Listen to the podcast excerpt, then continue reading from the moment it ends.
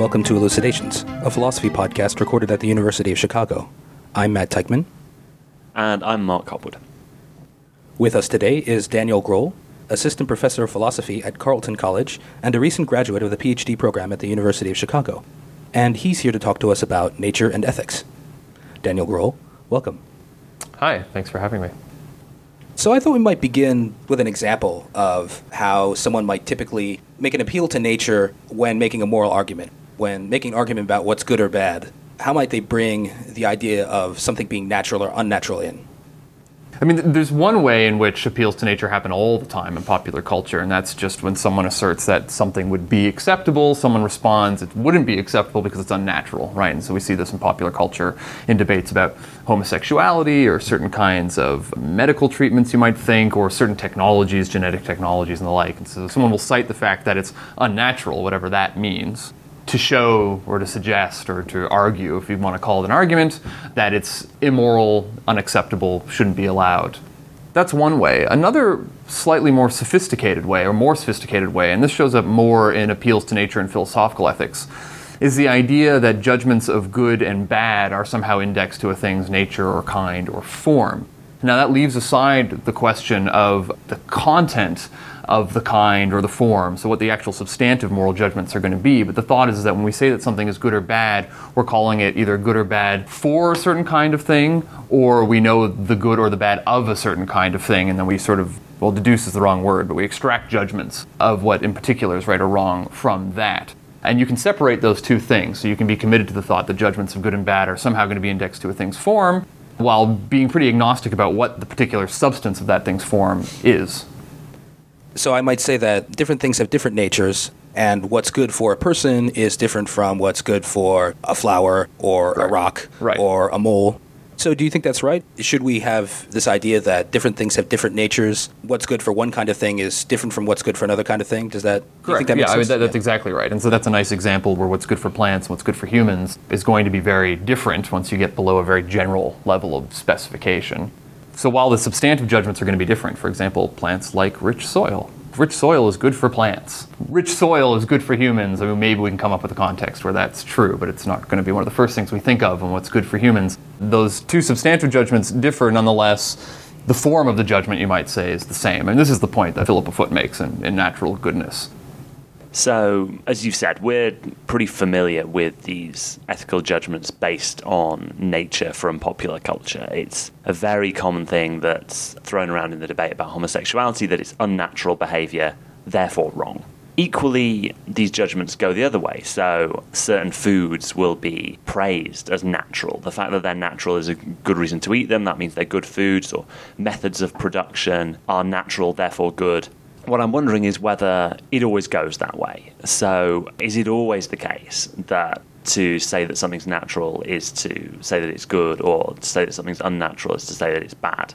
We can think of the case, for example, of medicines, which are often artificially produced, certainly not something that's found in nature exactly, but things that we certainly don't want to say are bad merely because unnatural. So, how is the general argument from nature going to deal with those kind of cases? Well, I don't think good arguments from nature are going to, because I agree with your suggestion that it just seems absurd to say. I mean, maybe there's a question of what makes something natural, but if we just stick with rough and ready understanding of what that is, it seems absurd to say that because something occurs naturally, that it's therefore good, or if you want to flesh that out a little bit more, good for us, good for humans. Uh, so it seems like avalanches are perfectly natural and they can be very bad for humans. Same with earthquakes, uh, cancer, all kinds of things, right? It's easy, easy to think of examples, and likewise, it's easy to think of things that have been manufactured by us that are perfectly good for us. So it can't be the case that simply citing the fact that something occurs naturally is sufficient to show that it is either good or bad for us maybe, although I'm even skeptical here, it's enough to suggest a prima facie reason to think that it's good for us. But uh, that's probably doubtful as well. Yeah, so I'm skeptical of those sorts of arguments from nature. I'm more convinced by this sort of second kind of appeal to nature that I mentioned earlier, that were the idea that the form of judgments are indexed to the kind of being that we are, and now we're going to have to do investigation into what kind of being that is.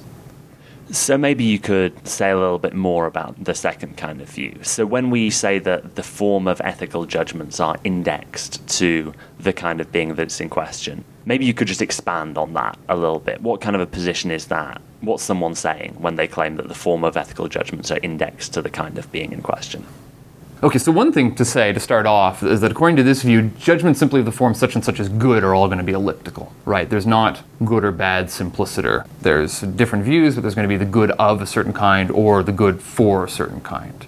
So in that way, in order to know whether something is good or bad, we need to ask in reference to what? It can be good for you, good for us as humans, and bad for the plants. Good for the mammals and bad for the reptiles, or something like that. And so, in that sense, the judgments of good and bad are going to be indexed to the kind of thing that it is. You need to look, and if you want to use the term form of life, the thing's form of life to understand what's going to be good or bad for it. And that kind of investigation will ground judgments of the form. You know, stunting someone's intellectual growth is bad for a person, or something like that.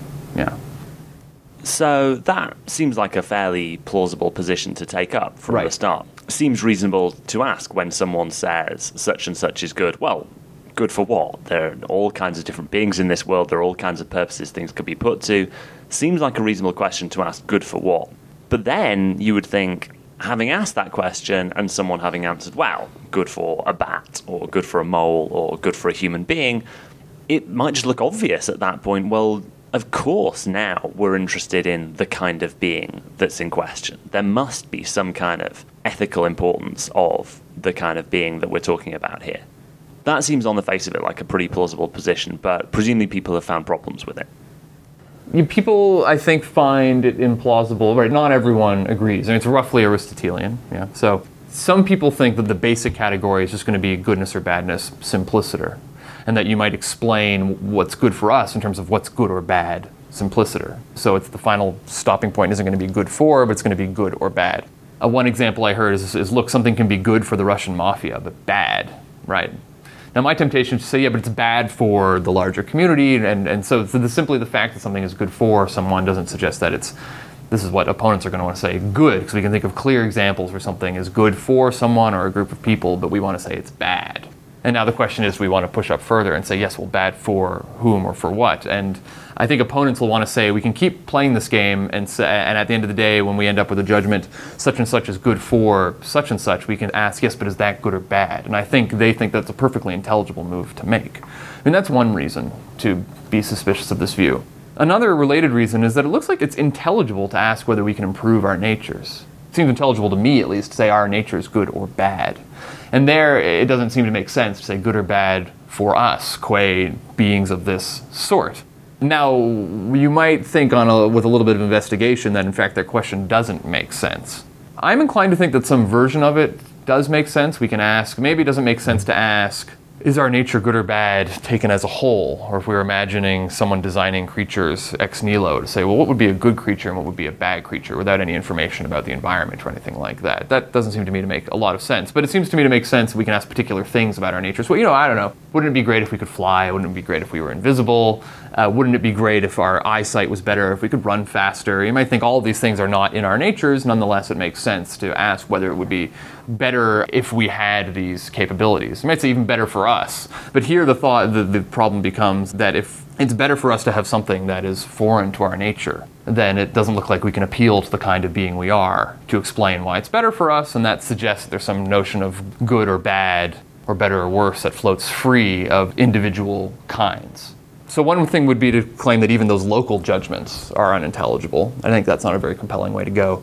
Another would be to say, well, we can make sense of those local judgments, but only by holding fixed a whole bunch of other assumptions about the thing's nature. So it sort of looks like we're asking whether it would be better if our natures were different, but we're in fact not. We're asking whether given holding fixed this part of our nature, it might be better if we could do such and such. But anyway, those are just some of the reasons I think people would be skeptical of this approach. I mean, a whole other reason is that I think there's a lot of misunderstanding about what the appeal to nature is. So people just are very skeptical of the thought that a thing's nature provides any sort of normativity at all. Why should we care about the fact that fo- uh, wolves hunt in packs or humans have two legs? Why should that mean anything? And uh, why should that have any sort of normative force at all? So, a number of people have suggested that evolutionary theory can be applied in some way to ethics, that we can learn about what's good or bad for us, given this view that different things are good for different kinds of creatures or different kinds of entities. So, if we study, as it were, where we came from, how we arrived on the Earth from an evolutionary standpoint, that might have something to tell us about what's good or bad for us. So, maybe you could tell us a bit about some of these approaches. Uh, what are some of the ways that evolutionary theory is brought into ethical debates? And there's really bad ways in which it's brought in, in which there's all kinds of confusions between sort of what we might want to call descriptive accounts about how, in fact, certain tendencies are, arose, and then claims about what, in fact, is right or wrong. So, I don't know if it's Ruzey or Ruse and, and Wilson have a famous paper uh, where they seem to me to switch between explanations of behavior in evolutionary terms and then claims about what, in fact, is right or wrong. I think that's the bad way to go. I think that happens a lot. So, what's the difference between giving a description of something and making claim about what ought to be? It seems like you're accusing those authors of committing some sort of fallacy. So, what is that fallacy exactly? Well, I'm not sure I want to say that they necessarily are falling prey to a general fallacy of, of, failing to respect descriptive versus normative or evaluative language, although maybe I think that something like that's true. I, I, just, I mean, all I have in mind is, is simple examples where we say something like, look, humans evolved to do such and such this is why we behave this way, to a claim that behaving this way is the way we ought to behave. And that just seems like a fallacy. Is, I mean, one way of putting it is you can't get from an is to an ought. I don't think that's the right way to put it. I think that's a question uh, begging way to put it, because it seems to me that you can say all kinds of things. Such and such is cruel, is wrong, is uh, not to be done. I don't know. These are pretty trivial examples, and then you can easily infer oughts, right? I think the better way to put it is that you can't get from non normative claims to normative claims an account that is devoid of evaluative language or normative language of why we do what we do, it seems to me, will not be able to ground claims that have normative content. And that's what I mean. So, for example, let's say some evolutionary theory tells me that humans are inclined to hold doors open for elderly women. And that's a good thing to do, and you know we're naturally disposed to behave that way. Well, the thought's yeah. just right. I mean, that, that, that gives no that that doesn't warrant uh, a judgment that we ought to hold doors open for Right, exactly. Ladies, right. Right. So all that, that we can still ask the question. We can know all of that. The evolution has geared us to do all kinds of things. We have all kinds of tendencies as a result of the way we've evolved. And now we can ask, ought we to be that way?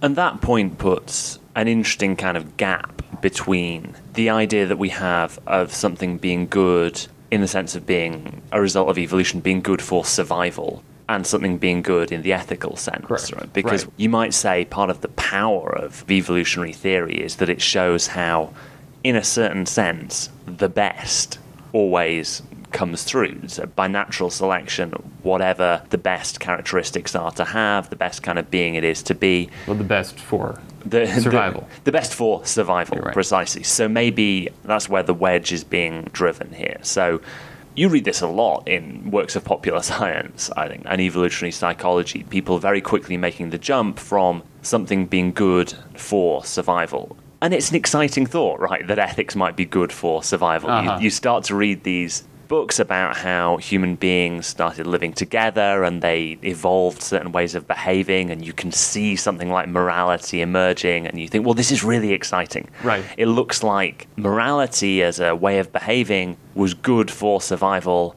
and hey, bang, now we have our grounding for ethics. Right. You know, now we know where to stop. And it seems like what you're suggesting, or what critics in general of this view would suggest, is is no, that's not necessarily the right way to think about it. That's too quick. Just to say that something had an evolutionary advantage, well, it is to say that it's good for survival, is not necessarily to say that it is good for human beings, that it's good in the sense that we use that term when we're talking about ethics.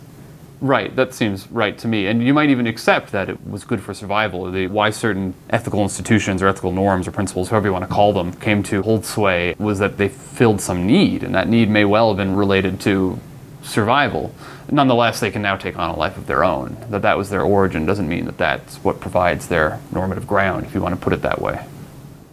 So, if we leave the evolutionary perspective for the moment, if considerations of nature aren't grounded in thoughts about evolution, one might reasonably ask, well, what are they grounded in? Yeah, That's right.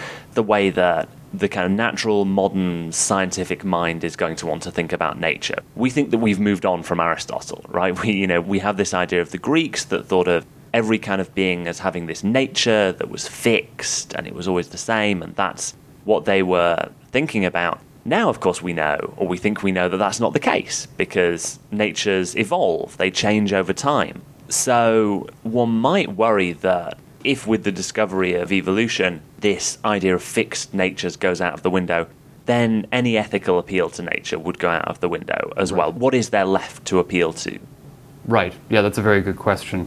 And I think here it's worth distinguishing between two forms that appeals to nature take, at least amongst neo Aristotelians. So, one, which I'll give the oxymoronic title metaphysical naturalism, which you find, I think, in Foot, uh, coming from Thompson, is the thought. Now, this is a very rough and ready way of putting it. We have no choice, but when we're thinking about the good or bad of individuals, is to index it to the kind of thing that they are. That that's sort of a logical form of thought, if you want to put it that way. And so we necessarily index it to the kind of thing that it is, and that that's just a sort of an inescapable form of thought. And now Foot thinks that you don't need to look at a thing's evolutionary origins, but you take rather a snapshot of its sort of lifespan. I think she says something like one or two generations. You sort of glean its life form from that. And that's perfectly open then to the thought that 10,000 years from now, the life form is going to look extremely different. And you don't need to look at how it was 10,000 years prior to understand the current life form. Her thought is just we sort of see it every day, we see it over time, over generations, and our understanding of the life form come from that. Plus, this thought that we have no choice in some sense. It's sort of just a feature of our way of thinking, or of thought in general, if you want to put it that way. That judgments of good and bad are related to the kind of thing one is.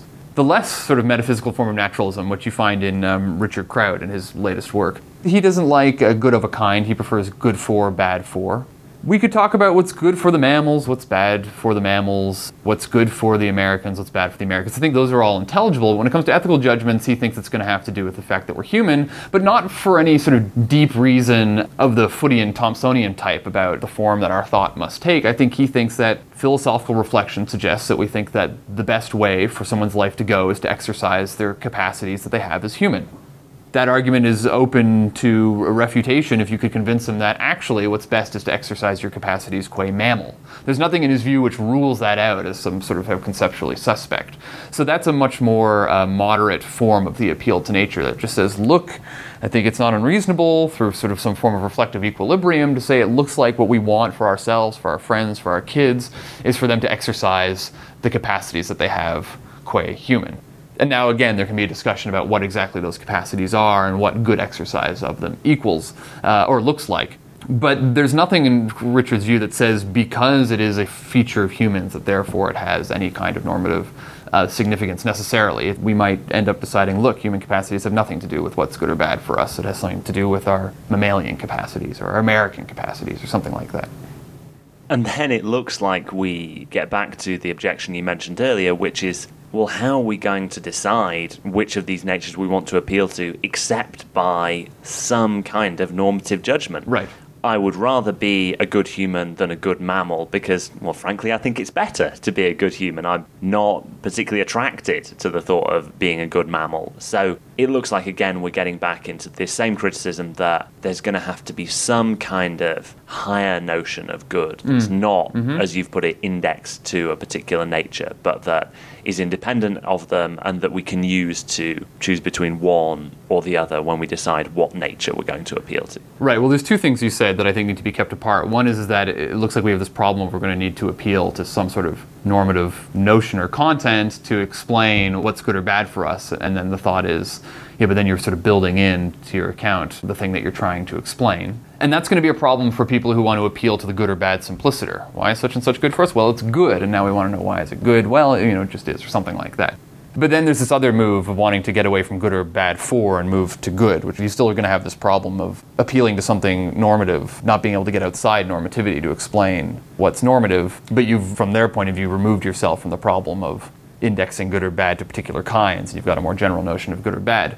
I mean, in some sense, it's a problem if what you're after is a certain kind of certainty about what's good or bad simpliciter or good or bad for us. Then I think it's probably right that you're not going to be able to get outside the normative, but that I mean, it's a very vague way of talking. But uh, you're not going to be able to appeal to non normative notions to explain what's normative. In this sense, I like Kraut's approach. He says, "This is look, I, you know, he lists a bunch of human capacities that he thinks are the ones that the exercise of which lead to a good life. So this is going to be open for argument. Some people are going to disagree, and this is just sort of what doing uh, ethics involves. And I think he probably thinks at the end of the day, there's not going to be a knockdown argument to show what's on the list, right? You might say something similar about Martha's capabilities approach, um, or just any substantive notion of what's good or bad for humans.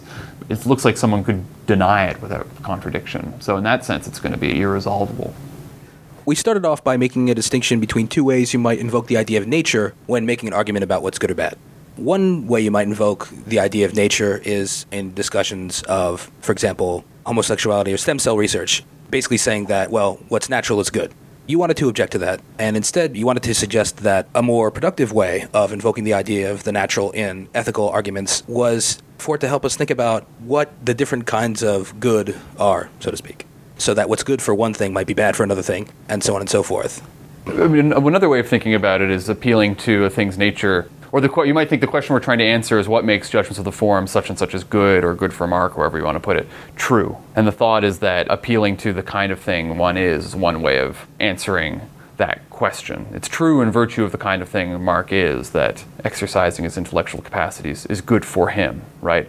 And now that's to be distinguished from views which want to say what makes it true is some sort of pro attitude we have toward Mark exercising his intellectual capacities, or a more robust sort of realist view that, I mean, I'm not sure what the view would be. It's just good. It's a fact. It's out there that it's good for humans to exercise their intellectual capacities. So you can think of the appeal to nature saying, no, we can answer that question another way and saying it's good for Mark because of the kind of thing that he is. But just now, it seemed like you were moving in that sort of direction, suggesting that maybe if something is good for humans, that's better than if it's good for mammals. Uh, I'm not sure I said that. Oh. Although I'll say it's very tempting to want to say better to be a ah. human than to be a cat. Uh, and that gets us back to what we talked about before. I mean, that's very closely related to the thought of whether we can talk about improving a thing's nature. So I'm inclined to think there's something very intelligible to the thought better to be a human than a cat. But I also think it's very puzzling to unpack that idea. There's a passage in Aristotle where he, um, this is actually why I brought up moles. I think he says something like, uh, maybe it's bad to be a mole because they have vestigial eyes. So there's something that's kind of not working in their mm-hmm. physiology. I think I agree that it's kind of difficult to really unpack that idea and make it fit into the rest of our moral ideas. Right. Uh, although, I mean, this is another way in which thinking that good for is the ultimate level of judgment is not the right way to think about it is people might point to exactly this and say look the goods that humans enjoy are, are just good art and music and intellectual activity and so you start off with a list of things that are good, and then we explain why it's better to be human than a cat because we can enjoy more of those things. That way of thinking about things is not going to have any problem accommodating the thought that it's better to be a human than a cat. The more Aristotelian views that I'm talking about are going to have more trouble, and they, you know, they might not say, "Look, this." They, they might say this is an apparent trouble. It's not really a trouble, and if you scratch the surface, what are you saying anyway? Better to be a human than a cat. Sure, it seems better for me to be a human than a cat, but that's because I'm human. But maybe if we imagine someone trying to populate the, I, I don't know, if you imagine God saying, this next creature, will it be a human or a cat? Does it make sense to say, well, it's better to be a human? I don't, I, mean, I don't know. Yeah, we'd have to put ourselves in the shoes of God, which admittedly is somewhat difficult. So I guess the last question I'd like to ask is this question, I think you alluded to it earlier about whether it's part of our nature to be moral. Is evil unnatural in some way? Here's a not very satisfying answer. I think we probably have the tendency to want to do well by others and to care for others very, very deeply and not for self interested reasons. And I think we deeply ingrained have the tendency to want to hurt other people and elevate ourselves above, above others. It seems clear to me those are both a part of who we are. Daniel Groll, thank you for joining us. Thank you. I had a great time. To listen to future episodes of Elucidations, you may consult our website at philosophy.uchicago.edu slash podcasts.